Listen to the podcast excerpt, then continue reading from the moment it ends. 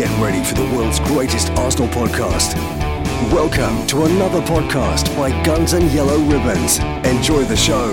Hello and welcome to another episode of Guns and Yellow Ribbons. I'm Fergus, I'm your host. I'm joined by the boys, uh, and we are talking about the North London Derby. Lots, lots more stuff as well in the Gooner debate. Uh, do hope you enjoy the show. Remember, this is an Arsenal podcast by Arsenal fans for Arsenal fans.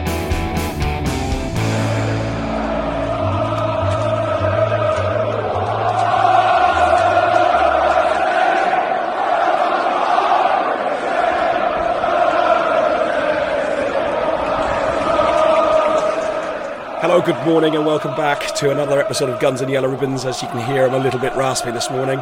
Um, we're doing this slightly differently. Uh, uh, we've just enjoyed the North London Derby. We've got two debutants to the North London Derby here.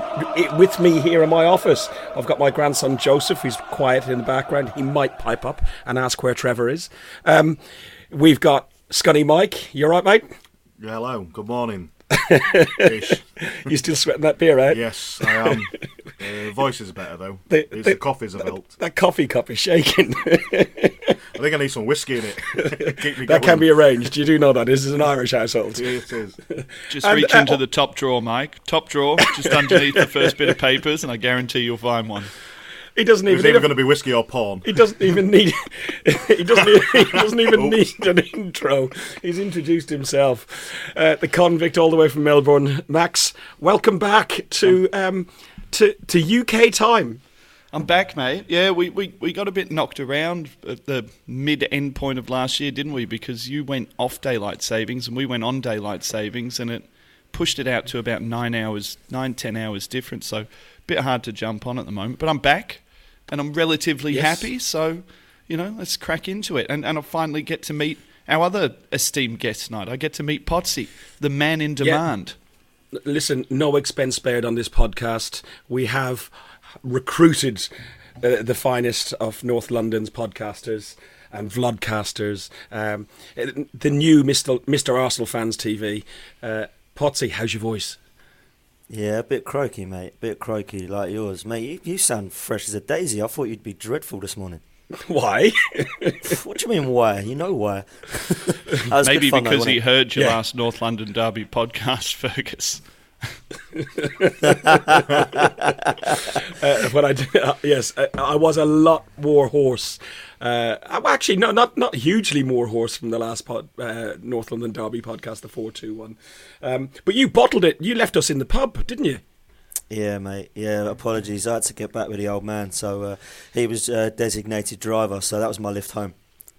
We we finished up. We finished up um, with krakens and beers and scotches um, at about midnight.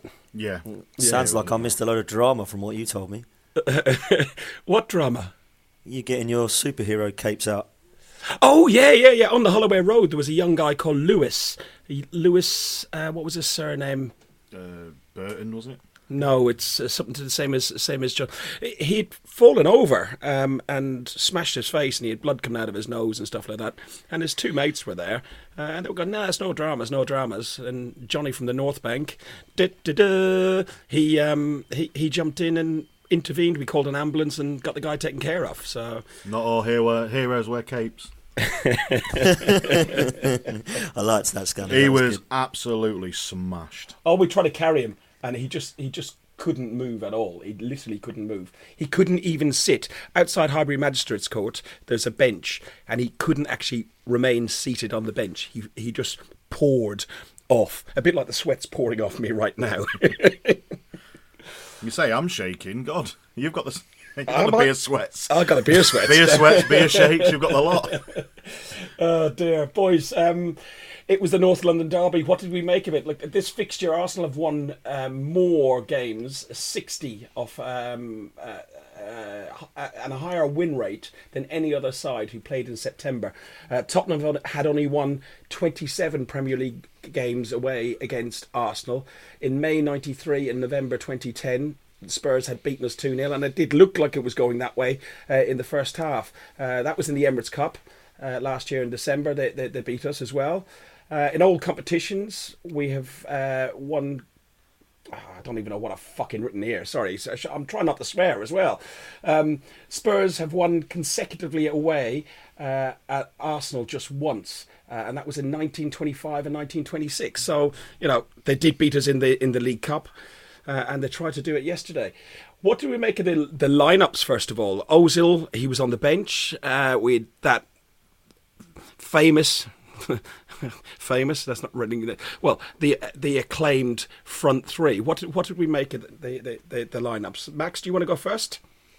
Yeah, yeah. Look, I've not been one of these people who's been desperate to see the three of them together. And when the lineups came up, I, I thought the only way it was going to work is if we started someone like as Ceballos. So when I saw the midfield three of Xhaka, Guendouzi, and Torreira, I'm not a very big Xhaka and Torreira fan anyway. I think that they're one or the other within the team, and it ended up being quite heavily reflected through the first half, and we saw later on once Ceballos came on how it actually changed the way we played out. But in a way, I think Emery was looking at it and saying, I, I need to get the best eleven, best eleven names that I have on the pitch, and get them out and, and, and doing what they needed to do. And really, apart from a, a goal on the break, we don't really know whether it would have worked or not because we were so shell shocked. It took us 25 minutes, half an hour to, to pull our heads back out of our arse again. Mm. Uh, Mike, we were walking down Stroud Green Road when the when the um, lineups came up, and you were quite excited about that front three, weren't you? Uh, the front three, yes, it was. Uh, it's definitely a nice change. It was something that should have really shocked the Tottenham defence. Uh, but I think the problems that we had with our front three is the uh, midfield three, and I don't think they used. Well, there wasn't any creativity to help the front front three out at first. Yeah, the, the midfield, um, as you said, Max, uh, it just seemed like non-existent. Um, Potsy, did, did, did you did you see it any different than us guys? No, I was really surprised when uh, I kind of was excited to see the front three, but for me, the the three midfielders was just no creativity from the lineup, let alone when we started playing. For me, it was a surprise to see Ceballos, Willock, and Ozil all on the bench. I think one of them would have played in the kind of 10 row as such, but that didn't seem to happen. Um, and also the front three, like Scunny said about that, should have been terrorising the, the Spurs uh, defence. Sanchez was kind of half bullying Aubameyang on that left. It just didn't seem to work for me. I much prefer Aubameyang as a centre forward, and I think that's going to be Emery's hardest kind of task this season is to get them three working together because Aubameyang does not seem to work well wide, in my opinion. And we found ourselves in, in, in trouble, two goals down, but we never really felt sorry for ourselves. We, we were guilty of poor defending at moments and we were careless, but no one could question um, the heart from one the the, the team they were constant, but also the fans. Like inside the stadium, I know we're, we're jumping back and forth a little. It is early, um, but inside the stadium, the the atmosphere. I, I, Potsy, I don't I don't remember many games at the Emirates like that. Do you? I don't remember any game like that before the before the game kicked off. I've seen stuff at half time. I've seen stuff after the game.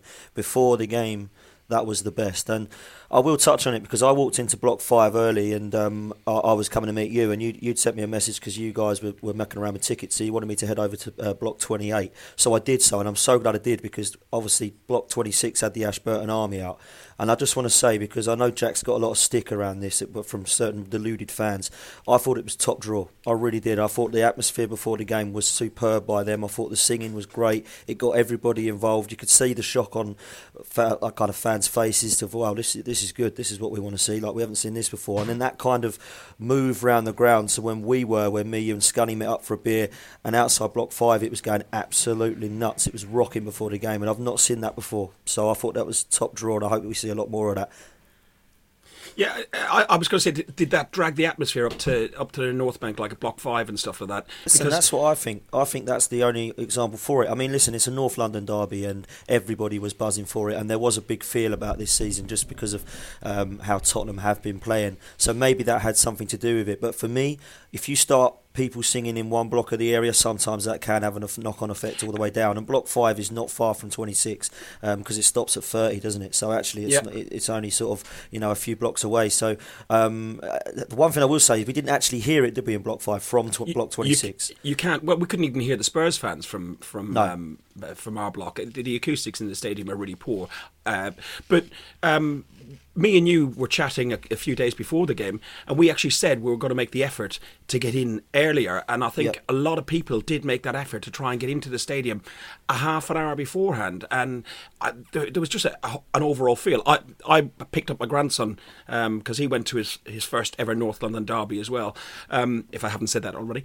Um, and uh, I picked him up earlier in the morning, and uh, Johnny from the North Bank, he had lost his season ticket, and we needed to get a replacement ticket for him. So we were down around the ground around 10 a.m.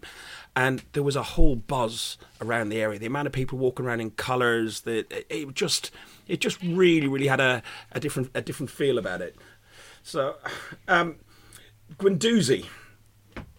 Yes. You love to hate that, don't you? I don't love to hate it, honestly. I think. When you said his name, then your face dropped, so I know what's coming. You're, you're, eating, you're eating some words now. I, I, listen, I watched them back on Match of the Day. I, I said to you in the pub and about Guendouzi that I didn't really notice him that much when we were in the stadium. Uh, what? I didn't really notice him that, mate. The amount of drink I had, I didn't really notice. And for me, that that's a compliment to a defensive midfield type player. If you go back to Gilberto, Edu, uh, th- those sort of players that just tick and make things work, tick tock, tick tock, make it work. And I, I think that's where I'm coming from on, on Guendouzi. I didn't notice him. Uh, Max, you're you're a very big fan of Guendouzi. I am. I am very much in the uh, the head of the Guendouzi fan club at the moment. Yeah, mate. For me, it, you know, I wrote this in the in the Facebook group that we have. You know, cometh the game, cometh the man, and there's something about the way that this kid, from the first time he's walked into the club, he seems to have understood what it means, what it what it means to Arsenal fans. I mean, from him hanging out of the car last year and and kind of geeing up the Arsenal fans to him coming out in this game and being on the front foot for the whole game. The interceptions, the way he breaks up play, the way he put in his tackles.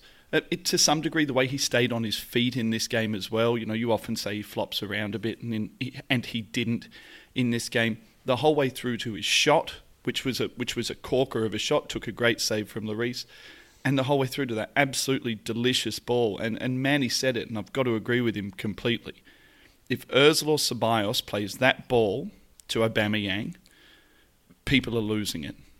But kind of because it's Guendouzi, mm. it, it kind of gets lost in the wash a little bit. But you watch him stutter, stop, get his head up, and fold that ball in, and mate, I, I erupted. What a, what a, what a game! What a game from the kid.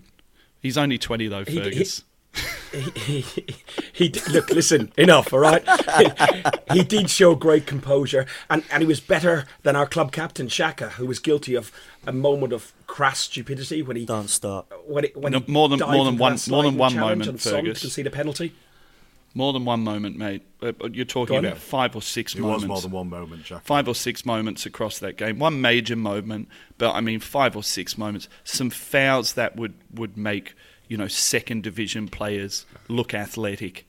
You know, the guy's got no lateral movement. He's done. He's finished for the club. He's done for me. Uh, Was he lucky to stay on the pitch after that?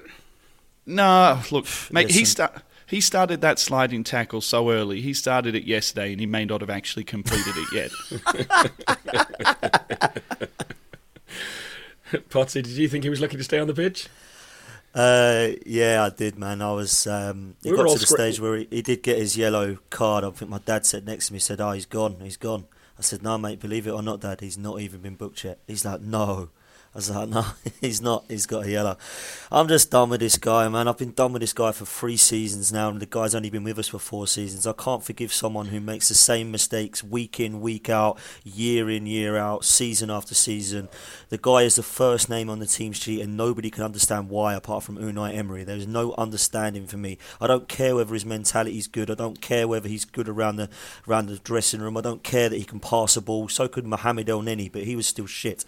I look at players like like that, and I just think you are no good for this team. I look at Guendouzi and think what a performance, and even Torreira for me that kept falling over and needed like he need, needed new boots for me uh, had a better game. This guy is trash. I've not got any time for him at all, and he's the one weak link that seems to be playing every single game, and I can't see him getting dropped, and that's a worry for me massively. I just want to put something out there about Granit Xhaka very quickly because I saw this yesterday and I spoke to Manny about it, and we were both laughing. So, since his Premier League debut in August 2016, no player has conceded more penalties in a competition than Granit Xhaka. I'll just He's leave a that with you. He's a special human, huh? He's a special, special human. You know what I've, I've been saying about Xhaka for a long time? If you're someone who touches the ball 120 times a game, right, when you make poor decisions, it gets covered up. If you're someone who touches the ball 50 times a game or 60 times a game, because you don't have that massive amount of times that you're touching the ball, that you're moving the ball sideways, that you're essentially Danielsoning the ball, that's in the dictionary, by the way. To Danielson is to pass a ball five to pass a ball five yards sideways and then run around a bit. But it, it sugarcoats all these, all these people who come out and they defend Xhaka and they keep talking about him. You know, the, the thing that bugs me about it the most, whose story was it last week about someone sitting next to him in the stands and Xhaka giving them a tap and saying, oh, if I was out there, that wouldn't have happened? Uh, that, that, Yeah. that that was Lee who was in. That's in- Lee Judges, yeah. Do you know what? That makes me Listen, dislike let's- Granit let's- even more because you sit in there, see, he's one of these guys, he says the right things and he looks the right way and he gets out there and he postures up and he says he's going to do this shit. And then you know what he does? He fucks up, gives away penalties, gives away fouls that lead to chances. Four fouls in three minutes for Xhaka, all within five yards of the edge of our box. Do me a favour, the man's a prick. So, let's say what you mean. Um, Lacazette uh, goal, a goal with seconds before um, the half-time whistle was vital for lifting the spirits of both the players and the supporters, which set, set a really a perfect platform for the second half. We went in at half-time 2-1. Laka's song was ringing out in the ground. The beer was going down uh, quite nicely as well, wasn't it? Right, half time. I'm, I'm actually pretty fucked. Ha- half time, Emirates Stadium. It's Tottenham 2, Arsenal 1. Uh, Potsy, Scunny, you're with me, and Joseph is here as well. Um, what have you made from it, first of all, Potsy? I hate bringing this guy's name up, but Granit Xhaka, what the fuck are you doing? That was a typical Xhaka situation. Everybody was blaming, was it Maitland Niles, Scotty? People were trying to give it to about him. Granit Xhaka, come on, man. Please, this guy's in the team every single week. I- i- If that was outside the box, would he have got a red card? Well, what it was it you saying, man? Well, if it's, if it's, it's in the box, I'm surprised he hadn't been carded. If if the referee would have spotted it properly, I reckon he would have had one. But I just don't think he spotted it. But it was definitely studs up by the looks of it where we were. Our, our midfield seems non-existent. at times. creativity. No creativity. You can't drop Dani Ceballos, Joe Willock, and Ozil. One of them's got to play. You can't have Guendouzi, Torreira, and Xhaka. It's not working. Wouldn't surprise me if at least Dani Ceballos comes on at half time. Wouldn't surprise me. Well, it's like we were saying as well about Ceballos. He went missing. He was nowhere to be seen against Liverpool. What's he going to do with this lot? And Joseph, this is your first North London derby. What have you thought of the atmosphere and the noise? Uh, quite bad and quite good Why quite bad? because my ears are popping. What's that? My ears are popping and Your ears are popping. It's really noisy, isn't it? yeah, Are you enjoying it? Here we go. Lacazette's Lacazette's song's going to go in a minute.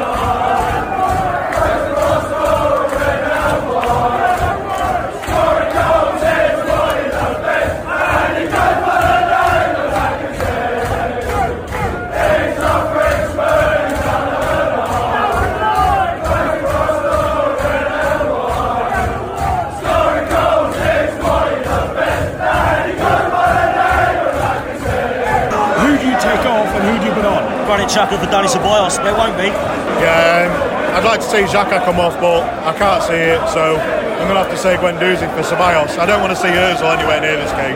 Back in for the second half.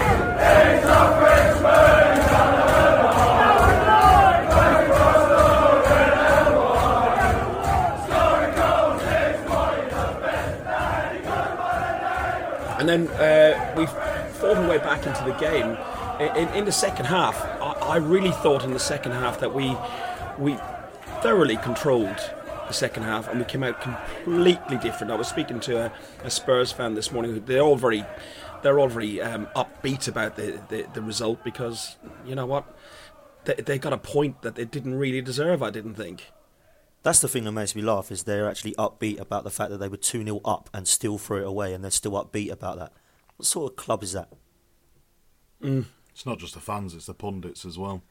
Yeah, we Agreed. watched we watched match of the day this morning because uh, just to refresh, Yeah. refresh our view of the game and just see what it was. And who was it? Who was the commentator? Oh, Jonathan Pearce. Uh, Is he in love with Oh. Spurs, or, or is he a Spurs fan, or what? Honestly, he was noshing, noshing, noshing. I thought it was Max in the room. Honestly,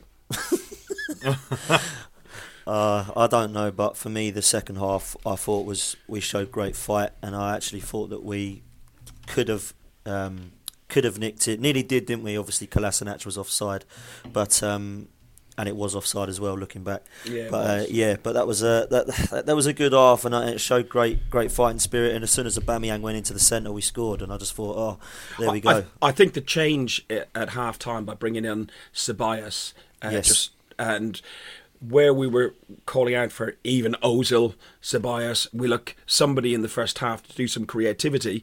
Um, Ceballos definitely changed it. In, I in- don't think anyone was calling for Özil. Scunny definitely won. No, okay, okay, maybe not. I don't think I heard any, anyone saying Özil's name. No, Even but- when he ran up the pitch to do his warm up, I think everyone was telling him to f off. Yeah, well, I, I I think I might have said something Uh, to him. you didn't I? did say something, a very something. Yeah, I, he I was won't repeat the words he 'cause I was- don't he think was we're warm- allowed to. He was warming up in front of us, and I shouted, "I went, oi, Ozil, sit back down. This is a big game. You don't need to turn up." was that you? that was me. I didn't know. I knew heard There was a someone few shout C bombs kicking about he as well. looked. Up, he looked up as well, didn't he? It was the only time he looked into the North Bank. Brilliant. I didn't know that was you. I heard that. I'm a legend, then, am I, Potsy? Oh, mate, you already know you are, mate. Uh, Guendouzi nearly got a nearly scored a goal. I know uh, Max touched on it earlier. Uh, Lloris made some fantastic, uh, fantastic saves. Um, but likewise, our keeper, who's come into a lot of criticism, especially about the first goal. I know we're going back a little, but I thought Leno had a really, really good, a, a good game. Made three or four vital saves to keep us in the game in the first half. And you had a point about that first goal where people are slagging him off. Go on, Mike. Oh, with his uh, yeah, everyone's saying he made a mistake with the um, with the goal, but after watching it back a couple of times, um, when you see the shot from Lamela, uh, it sort of swerved and bobbled a bit, so he had to sort of maybe it's it, it swerved a bit and it, it made it what looked to be an easy save actually turned out it didn't look it wasn't an actual easy save, so he had to palm it away. The problem was it lost all its momentum, the ball, which let Eriksen score the goal. And, and Soc- But Sokratis. That's the other thing as well. Sokratis went to jump in with uh, Xhaka, Yeah. uh, with Harry Kane uh, to that to, when it first started off, which was a stupid thing to do from Sokratis. He should have been he should have known better than that. And then as he was running back, Luiz lost his man, and then obviously Xhaka was co- uh, Maitland Niles covered for Xhaka. Xhaka's meant to cover for Maitland Niles at that point. and then that's where he lost Eriksen because he didn't want to even look in where he was, and unfortunately that's where the goal came from. But a lot of people I've seen are blaming Leno, which I personally don't think it's his fault. What I find funny is people are blaming Leno and they're not looking at that absolute schoolboy defending from Sokratis and Luiz beforehand. It's fair enough to blame the keeper for not pushing it out wide enough or whatever, but how you can sit there and say Yeah, that it's all right Sokratis saying you can Luiz, push it wide, but once the ball loses momentum, there's nothing you can do. This is we're this we're it. a, we're an agenda based fan base, and I said this for the latter part of last year. Sokratis is a seven out of ten defender who puts in ten out of ten effort, and because of that ten out of ten effort, we often kind of push his mistakes and his errors to the side. You know, a lot of people are sitting there having a crack at Luiz or having a crack at Xhaka for missing the first headed ball, but it's very much Sokratis who gets sucked in. It's very much Sokratis who gets turned. So, you know, sometimes we need to take a step back from the players that we put up on a pedestal and say they're really good because they try really hard and actually look at what they do in the game. And on that Leno uh, palm, I think you'll actually find if you look closely at it, it's a bit of a mishit um, from Lamela. He kind of kicks it into the ground, which makes it bobble and takes the pace off it. And by the time it gets to Leno, it's almost as if the ball doesn't have enough pace on it for him to knock it around the side, and it's just going too far away from him. So, look, very Yeah, harsh. I think he was slightly over, o- o- slightly overstretched on it as well. so- yeah, Well, very, this is what I very, was trying- That's harsh. what I was trying to say, Max. Yeah, it was what looked to be an easy one at first, but when you look back at it, it's a very difficult save. Yeah, hmm. those ones that are just trickling past are often really, really difficult to get down to. I tell you what, Leno's save is it on the Son curler? That is top draw. Yes, yes. That is world class. top draw. I'm also going to say that the Eriksen free kick as well. That was a hell of a save. Hmm. I Listen- like him. I, I like Leno a lot. I really do. I, I think he, I think he's a he's a class keeper, and both keepers on the pitch had outstanding games.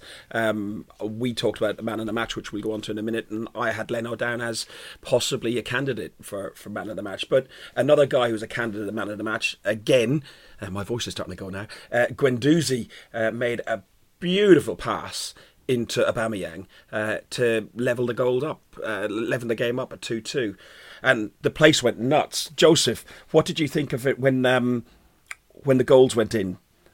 Uh, I think. I think that I don't know. Did you like the the noise and the atmosphere? Because you said to me about your ears were hurting, didn't you? Yeah. So, but yeah, but um, the the we we could have gone and won the game. Uh, there was an offside decision, which we've all seen since uh, that uh, it was an offside decision. But the experience. Uh, in the ground, now Potty and me, me and you uh, have gone for football for years, but Mike, that was your first time in the ground to experience VAR. Uh, what did you think of it? It's awful in the ground because, like I said, like I said to you, I think we did a bit of a recording, didn't we? When you see him all, and all the all the refs doing is twiddling his thumbs, waiting for the guy in the van flogging his dolphin uh, to sort himself out. It's ridiculous. It really is. It's it's it's it is more for people at home, but I un, you know I, I sort of get it. It should really be shown at at the game. It, Even at know, home, show the, something, even at show home on the repeat TV, of what's Mike, going on. we had no idea what was going on. They're not even putting up on the television that there's a VAR in process. Are they still not? They're still not. It didn't come up on the TV at all. Oh, mate. doing There the were- UK. Yeah, there were three or four, three or four occasions where VAR was in effect, and at no time did we know that VAR was in effect. So it- it's it's a it's a very strange. I I, I kind of get the reason why they've taken the approach that they have, because they've taken the anti-rugby approach where they've said we don't want it to become a focal point. We want it to be something that's happening in the background. But unfortunately, when something's happening in the background, you need to inform people. I mean, why not just put it up on the screen and put the replays up on the screen or put something up on the TV, you know, in the bottom corner that just comes up like a banner that says VAR in Yeah. in progress or something There like is, that. this, this is it, and it, this is what. Yeah, I agree, Max, and this is why I'm really not convinced by it. But there's also a few things in that game as well, which I think sometimes you you got to look at. Where's where's the VAR for this? Like the, Danny handball. Rose handball, which was clear. And after watching it back, I didn't realise while watching the game at the stadium, he actually stopped, looked at the ref, realised nothing was going on, then carried on. So it's like he even knew he handballed it. Yeah, was it the handball for the penalty before Lacazette scored the Yeah, it was goal? it was during the Lacazette goal. Where it was about what two a minute before his goal. Listen, it's becoming clear already. There's a it, it's really a two horse race between Liverpool and Man City for the, for the league, and I think probably Liverpool might do it this year. Um, but Arsenal, uh, on the back of that result, and even the defeat at Liverpool, we must feel that we're serious top three, if not top four contenders now. And any, anybody think that we're we're not liable to, or not likely to be in the top four? I think we're lucky that Manchester United and Chelsea are still absolutely terrible, um, which gives us a great fighting chance of getting top four. I actually think we look to be looking at third because I don't really believe that Spurs yesterday were like, wow, this this is a serious team. I still think there's issues there, um, and I said my prediction was that we'd get fourth place, and I'm going to stand by that. But there's no reason to suggest that we can't finish above these guys. And it finished 2 2. Need I ask, Uh, Max, who was your man of the match? Guendouzi. Nosh, nosh. Nosh, nosh, nosh, nosh, nosh. Mike, I'm saying Guendouzi. Nosh nosh. is is it going to be? is it going to be a, a hat trick? Full House, Guendouzi. Just to be different, Oh, here we go. I, I'm going to say Leno. Just to be different, because I, I I did I have to stick by what I said yesterday. um, I, I, on reflection and You're just seeing trying to save and, and, face. and, and seeing match of the day, Guendouzi did have an excellent game, uh, but I'm I'm going to give it to Leno because I think he just made some fantastic saves. You don't This want is to another admit one. it, lads. You don't want to admit it. This is another one of Fergus's analysis from match of the day.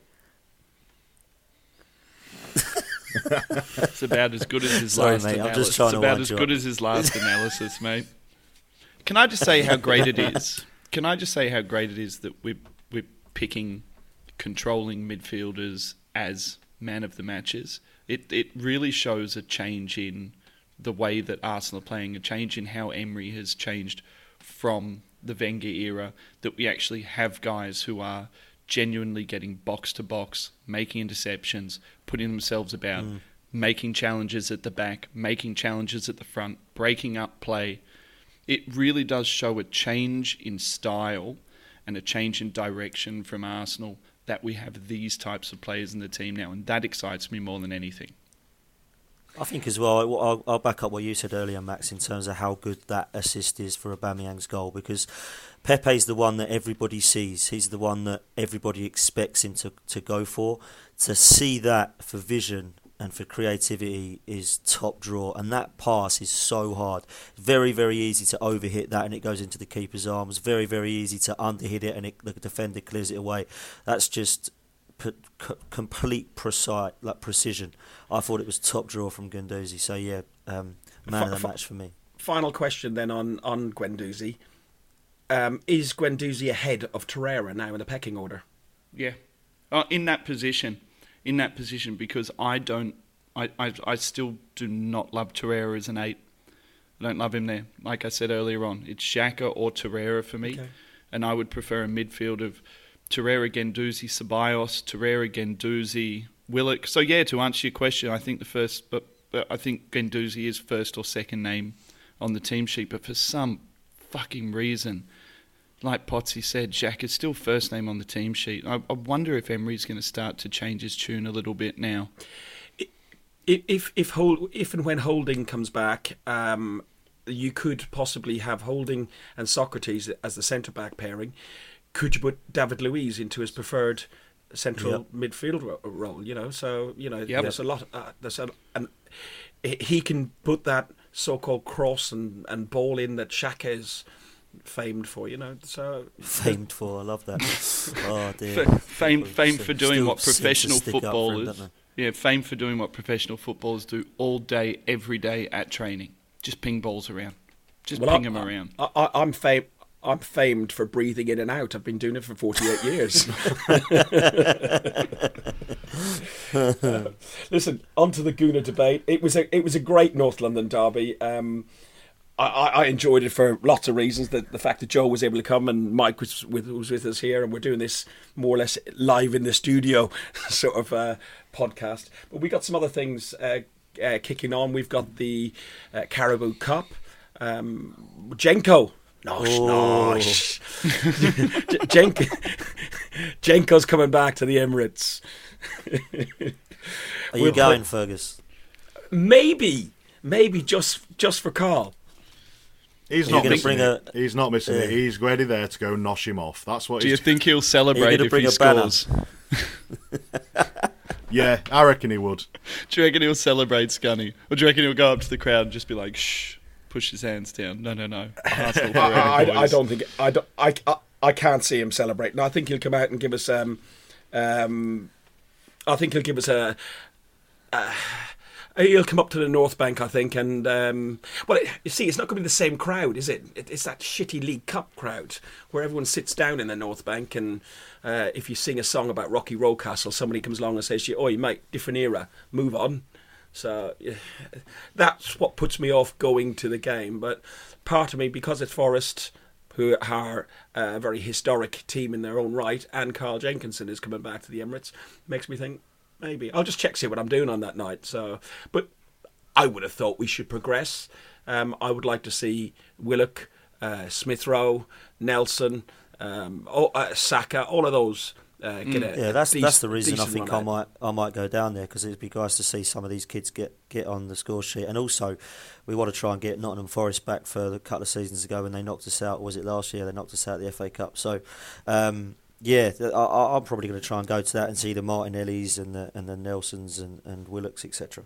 And, and even if you left early, it wouldn't really matter so much. I might do club, you know that? Might go cul- club level just for a change. I'll check you out. You can't be celebrating with Jenko then. Oh, well, If I'll, you're going up there, you want to be on the front sideline, don't you? You, you want to be on his right hand side. I, I tell you where I should do. I should You've got to hold his hand all the way through. That's what you want to do. Should I just get a, a seat row one behind the dugouts and then go, Jenko, Yeah. Jenko? with a banner. He'll just follow Can his I car home. can I have He'll your follow his car home again. Yeah, Uh, yeah, I've done that. I've done that, haven't I? Hey, knows exactly where he lives. Jenko His goes to get his mail out of I his know, you keep letterbox saying and every Fergus time. is inside it. hey, Jenko, I still Uh, love Hiding you. in his wheelie bin. well, you, you, you go to Guendouzi's barber, so the listen. Um, Leicester are uh, serious contenders for a top six, possibly even a, a disruptor and being a top four contender. Brendan Rodgers is there. There was talk when Wenger was going of him becoming an Arsenal manager. Would you have liked having Brendan Rodgers as our man- manager? He's too orange for me. It's too orange. Potty?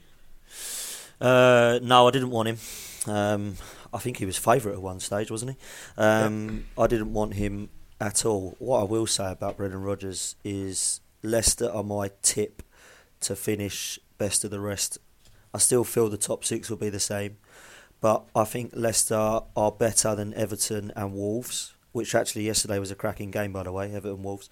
Um, but I think Leicester have a fantastic side, and I do like Brendan Rodgers' style of football. I must admit, I do think it's a attacking style. I think that he's got a young, hungry side there. I saw that said that before. That I think Leicester will do well this season, and, and I stand by that.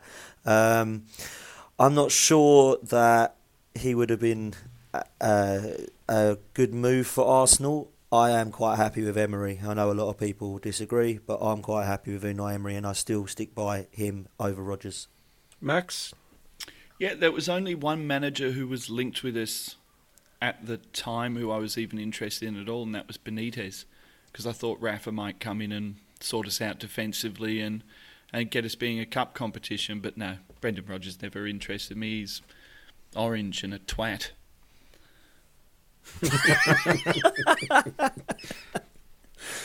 Um, looking at some of the other games, look, at- look, looking at some of the other games, and touching again on VAR, um, Villa, uh, Grealish had a penalty um, and was booked for diving on a clear, uh, a, a clear penalty from what I saw. Yet again, VAR wasn't called into play, and one of the commentators on one of the feeds I was watching it on said that once the referee blows his whistle. VAR can't intervene. Did anybody else think that rule existed, No. or is it just the way VAR is changing and developing? That's the first I've heard of it. I've not heard of this either. I'm so so confused with all these stupid laws and rules that nobody knows about, and everybody just finds this out four weeks into the season. But looking again, maybe at yesterday, looking at uh, the Tottenham game when uh, Mike Dean refereed against Newcastle and there was the penalty uh, claim, which incidentally was the exact same as the type of penalty that Harry Kane tried to get, Get against us, uh, get yeah. against us. Diving bastard. Oh, he didn't dive apparently. He didn't. Oh, dive, he did. said. He dived. He knew he dived. He Did- did did- the same last week. Is that what he said? Yeah, Apparently, he said he didn't dive. Did you have subtitles? Well, it was funny because it was on. Yeah, it was funny because when he was Like getting it, interviewed on like Sky Sports, he actually showed him it back. But um, I, I don't know. It, that- it seemed that uh, Mike Dean in that game and maybe Atkinson yesterday as more mature and established referees seem to be controlling the game a little bit more old school and then just calling in VAR if needs be rather than VAR controlling, say, Mike Oliver. D- does that make sense? Look, oh, as as we've all said from the start, uh, you know, especially those us who watch rugby and who watch rugby league, you know, all anyone can ever want is consistency. So as long as it's consistent, as long as VAR is being used consistently, and as long as the decisions are consistent, no one's going to have any issue. It's once we start getting these discrepancies, and it's one of the issues we've got in other codes that use it where you've got referees who want to use it in one way, referees who want to use it for every decision, which is overuse and it slows down the game, and referees who still want to be old fashioned and use it as minimally as what they can. So, yeah, you know, consistency is the word, Fergus, and the, it's very early in its inception in the Premiership. I don't think it's going to be perfected for two or three years. Mm. Yeah. And again, we're talking about looping again, but in the stadium, showing showing stuff in the stadium. I know it's meant to not incite uh, us Neanderthal knuckle dragging yobs that uh, watch football, but yet again, if you can't be asked to support your team on the pitch and you're in the concourse, you can see everything that's on VAR. So you can stand there, drink drink yourself into a stupor, and fight yourself and your old shadow in the co- on the concourse and watch VAR. But you're not responsible enough to watch it when you're watching the, the actual game. But hey ho, um, Mohamed Elneny, he's gone. See you. Have a good time. Hopefully, a few more follow him. Manny's favourite player of the last 10 years. you but you know what? He, he was a good utilitarian squad player. You know, he's international for Egypt. Um, he done he done okay for us. You know, it, he didn't he didn't have a blistering career, but when when he was brought on, uh, you know, he was when he was brought on, he, he was all right. Johnny, saying he was sorry, mate. I'm going to interrupt here. Saying he's a good utilitarian player is like saying he's a uh, good no frills cheap ass steak compared to a nice, you know, a nice prime beef steak or something. You know, nice sirloin. It's Yeah, but- not. It's but- not the same, is it? It's not good enough. but he, he he was like a sizzler rather than a, a fillet. Yeah. A sizzler. it wasn't a sizzler. Let's say that. Uh, Johnny, uh, you've uh, eventually dragged yourself out of bed and joined us. Um, how's your voice? My voice? voice is um, getting there. We, well, we've talked all about the game, um, and we're just doing the Gooner debate at the minute, and uh, we're talking about um, Mo's left to go to Turkey. Uh, who else will go? We've got till five o'clock this afternoon. Um, they're talking about Mkhitaryan's possibly having a medical at um, Roma. Good. That's a done deal. Uh, I've been top- reading, and they're Good. and they're you covering all of his wages, which is even better. Okay. How long's left on his contract? Two- Is it two two years. years? So they're going to take him on loan till the end of the year, and then what? We'll probably ping him for ten million or something Well, like they've that. got they've got the right to buy at the end of his end of his loan. Hopefully they want him, Johnny. Hopefully they want him. But but they wouldn't they wouldn't take Mustafi. We'll chuck him in for free. they, Oh. they, they wouldn't take Mustafi on the basis that they wanted us to pay half his wages, and he's on what eighty grand a week, with two years left on his contract. Well, as maybe But they that's, see- that's may- may- Mustafi. yeah, maybe they see, see Mkhitaryan as worth seventy five percent of his wages, and Mustafi worth about ten pound of his wages. Mickey's on two hundred grand a week. I, I would say that you're Mkhitaryan is a you're the considerably more here, it's serviceable Mustafi. player. The thing is, though, if you try if you try and get rid of uh, Mustafi and say, "Oh, it's all right, you only have to pay half his wages," it's like saying, "Yeah, I'm going to poke you in the eye, but I'm only going to charge you half the rate." And Ozil was he didn't get a he didn't get a look in. It was a ball boy. Um, It was a was very a ball boy. expensive ball boy. in fairness, our ball boys were pretty shit yesterday. They were so slow at giving the ball back. Uh, really got wound me up. Did you see one- Willock though? But- Did you see Willock having a go at him? Say, "Get the ball back! Give me the ball back!" That was good. I like that. O- Ozil? Do, do, do, do you think we could get rid of him tonight? No, it'll be. It's like uh, I can't remember who was saying. A few of us were saying it'll be January um, when Rooney officially goes to Derby. I think DC United are going to end up signing him As a trophy, as, as a mar- sort of as they call a marquee player. Marquee Rooney's on fifty five k a week. 55k a week. 56, 56 yeah, but the, the, the not wages in the happen. MLS. But The- it's the all wage- about the sponsors. the same reason why Precisely. Derby Derby have signed Rooney because one of the major gambling sponsors is going to basically pay eighty percent of his wages. So Mark, So yeah, I was reading Mesut's sponsor will pay. Mezit sponsor will pay additional money to the club, and the club will then somehow third party it back to Özil, or they'll direct it straight to Özil. But I'm still very, very unfor- very I don't um, think he's. unhopeful that he's going anywhere. And by the way, I do owe Yeah, Mike he- I a don't pint think he's going because I thought that Özil would start in this game, and I, I had a bet with Mike. So Mike, one pint coming at you. You have got Amazon out there, convict, haven't you? I do, I do. I'll, I'll, I'll uh, forward him a pint. All right, yeah. Just, just, just, just do a case of um, case of beers and just send it. well, that way, you could isn't have just downloaded the uh, the app for Wetherspoons and sent it to our table last night.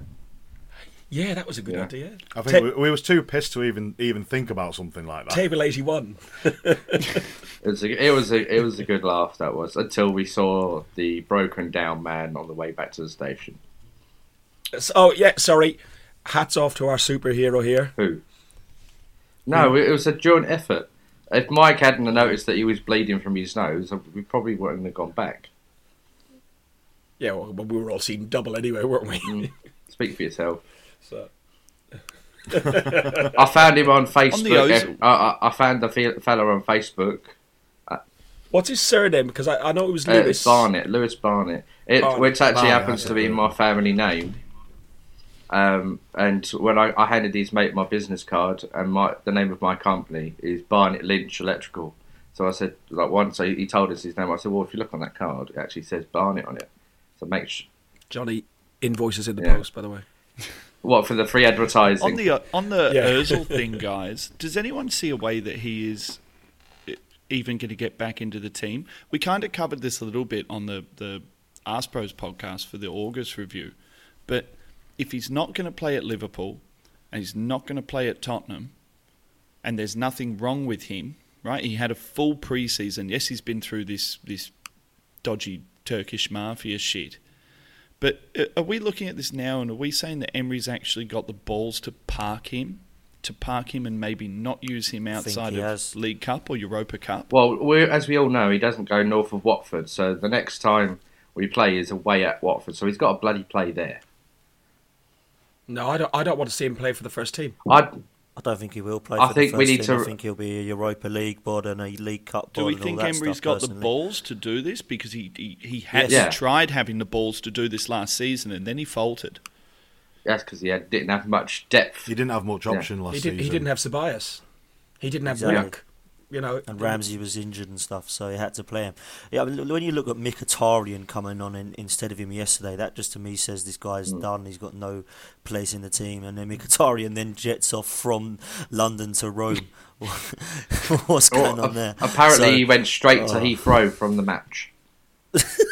that is never a good sign, is it? That proves you've had a bad, bad time. I, at the club. I, that's what I hoped that Nacho was going to do. He was going to go straight from the straight from the North Vernon derby to the airport and then go to Real Sociedad. I would have loved Klas- Monreal to play did all yesterday. right. Oh, Kolasinac is Mm. awful. But he, he, he, he was okay yesterday. How many crosses does a player require?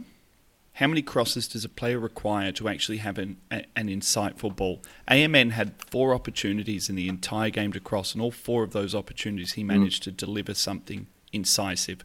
Kolasinac just gets wide, head down, and smashes the ball. It- There's something, there's something just not quite right about him as a player, or not quite top level about him as a player. It's like he does everything right up until a certain point, and because so much goes through him, like I think it's like 11 crosses he made in, and the one he made that was good, he's half a foot offside. I I think there's a real disconnect with the team and, and the way Kolasinac plays. He, he's a weird one for me, and I actually had him in my negative points. I actually thought that he was crap, not because of what he did before the final ball, but because every final ball was so shit. And trying to watch him defend is absolutely ludicrous. Mm. He's It- dreadful as a left back. He tries He's hard. as a He, wing he back or tries so hard, but that's that's all He's he just does. a legacy of Gazidis, though, isn't he? Really? He was a freebie He was on a free. that we was all Yeah. happy to to say, oh, that's fantastic signing. He was in the Bundesliga team of the year, so nobody complained when he came because uh, you know he was a good option. And the first and the first and the and when when he was getting the assists and everything else, everybody was happy. He even got a few goals at the beginning. But now that people have figured out what it's about, we have no di- second dimension. We've got no backup to his game, and he's been completely negated. I'd like to just see what looking Tierney could do. Bellerin and Yeah. exactly. Yeah, yeah, I was yeah, just yeah, gonna yeah. Keep the yeah, patience. Bellerin and Tierney You've got to be patient and wait for Tierney. I'd like to see what Bellerin Tierney can do with ASAP 11 crossing opportunities. Dogger. 11 crossing He's got a opportunities in a game. He's got a good cross on him. Mm. Uh, Europa League, then. So that's where we we, we see Ozil and, and some of the the uh, youth players playing. The draw took place last week, um, and we've got Eintracht Frankfurt, uh, Standard Liège, and Vitoria SC. Uh, anybody going to any of the games? Uh, Melbourne to um, Porto, is it, Max? Yep, about 27 hours there, Fergus. I'll just pop over for a dirty weekend with the missus and then come straight back. You best start A driving. bit now. like Trev going to Az- Azerbaijan. Yeah, yeah. Actually, the the hometown of Victoria, I can't remember exactly what it, it's actually called, but that's where Boston Ozil's family is originally from. So he said it was the original uh, capital of Portugal before uh, Lisbon became capital. So it was meant to be a really nice city. Um, I know Trev has booked up. Oh, or does Donna know yet? He's booked up too. She doesn't know about the third one yet. He has to butter her up. Legend. Okay. What a hero. let, let, let's, let, We're going to find out where Trevor's Yeah. then, aren't we? yeah. Hash, hashtag. Where's Trevor? hashtag. There's Trev. So, uh, Johnny, are you going to any of the I'm games? not. No, no. With my new job, it's just impossible. Yeah, yeah, I've got I've got some stuff going on this end, so uh, I can't commit to it. I would have loved to do um, the Frankfurt game, and Martin would have come up from Dresden, and we would have had a a, a repeat of the Cologne trip. But uh, that's just a little bit too early with what's going on at the minute. So work and commitments uh, keeping me away from it. I, I might consider the Liège game, which I think is uh, December twelfth. I think. Uh, so uh, things should be quieter by then, and I should have a better idea. And I'll, I'll I might consider that one because it's an, an easy jump on the Eurotunnel. Uh, drive the car over, park up, and just find a shithole of a hotel to sleep in for the night. So uh, consider it. Me? Oh, me, I've got four kids to feed. I've got no chance. You'd have to get it. You'd have to get it past Jay yet. And there's um there's a young player called Daniel Ballard. I don't know if anybody's seen him. He's on loan to Swindon Yeah. Town. Um, he's got injured and uh, he's he's got surgery, so he's out for a while. But the young fella, um, he was going to be dropped, and then we've um, we there was a, a thing in the Belfast Telegraph um, about everything you need to know about uh, the Arsenal defender called up the Northern Ireland senior squad. Um, he's a centre back, and he does a YouTube clip, and I know YouTube is, you know, subjective to a certain degree, but I, I shared it with you guys, and he is he does some great goal line clearances. It just seems to be How old is he, Fergus? He's 19. Um, he's originally from Stevenage, but his mum is from Northern Ireland. Uh, he's Right. he's um he's from the academy, and he was he's very determined. His career was having been released from the Arsenal uh, school, uh, academy as a schoolboy. He was then off to Southampton on trial, but he ended up with a broken ankle, uh, and he broke through. Um, and he, he's got back in via Stevenage. He's got back into um, the Arsenal squad, uh, but on loan. So I wish the guy well. I wish the guy well. Any other news, boys? Any any any other topics that? Um, Well, I just wanted to say, Ferg, just quickly, I was in the 12 pins yesterday, and it was the Rangers Celtic game, obviously before ours. hell, hell. And there was, yeah, there was loads of uh, loads of fans in there, and there was this couple of Celtic lads outside, and I was having a beer with Lee, and uh, this lad, this Celtic lad, just tapped me on the shoulder. He says, uh, "Excuse me, mate." I thought, "Oh, what's happening here?" He goes, uh, "What do you think of the Tierney deal?" And I said, uh, to be honest, I said, yeah, I think most of us are pretty excited about it. To be fair, he says, I'm not just saying this, mate. He will be one of the best left backs like with, that you've ever seen. And I thought, okay, maybe you know he's obviously going to big him up because he played for Celtic, but he's left now, so why would he big him up? Some people would hate that, wouldn't they? That he's gone. I said, okay, what what do you mean by that? He said, well, Robertson's been good at Liverpool. This kid's better. So I, don't my- know. We'll see what happens there, but I, I don't know what to believe about that. But obviously, people rate him highly, and uh, and they obviously love him. So my my friend and work colleague um, is uh, he he played football to a certain level, and his his boys at uh, one of the Scottish youth sides now at about fif- 15, 16, um, and he's been scouted by a few. But he he knows his football. He watches his football. He's a Rangers fan. And he said that Tierney is actually better than Roberts as well. So that's Wow. that's that's come from, you know, from uh, the dark side, as they would say. So yeah, Boys, my voice is uh, really starting to fail right now. I'm, I'm I'm losing it. We've got the international break coming up, so no football till the Watford away game, isn't that on? When is that? Fifteenth, I The. Is it fifteenth? yeah, yes, the fifteenth, four thirty on on on Sunday. So we'll probably do a few little bits um, over the international break. Uh, Potsy, we got your Gooner to Gooner going up, um, so people Cool. can have a listen to that. I'm Um, away on holiday uh, from the 9th, so I won't be about for a couple of weeks. Oh, oh what what's Craig going to missing do you. without you? Oh no! Well, he's going to have to give you a call, isn't he? Who are you going to call? Ghostbusters. He's scraping the fucking Well, you'll be a bit better off, Fergus. No invoices coming through. that's true. That's true. Yeah, I, I can save Nice up for the one, next game. uh, boys, um, thank you very much, uh, Scotty. I think we need to stick the kettle on, don't you? I think you're right. Yeah. And I hate the international break. That's one thing I'm not looking forward to. The FA noshing off uh, the, The window licker. The FA's rent boy. Yeah, he's definitely not a poster boy, though, is he? Guy did Stefan. Yeah. Uh, listen, you have been listening to Guns and Yellow Ribbons, an Arsenal podcast by Arsenal fans for Arsenal fans. Only one last thing to say. Max, over to you. Up the ass. Thanks for listening to Guns and Yellow Ribbons, an Arsenal podcast by Arsenal fans for Arsenal fans.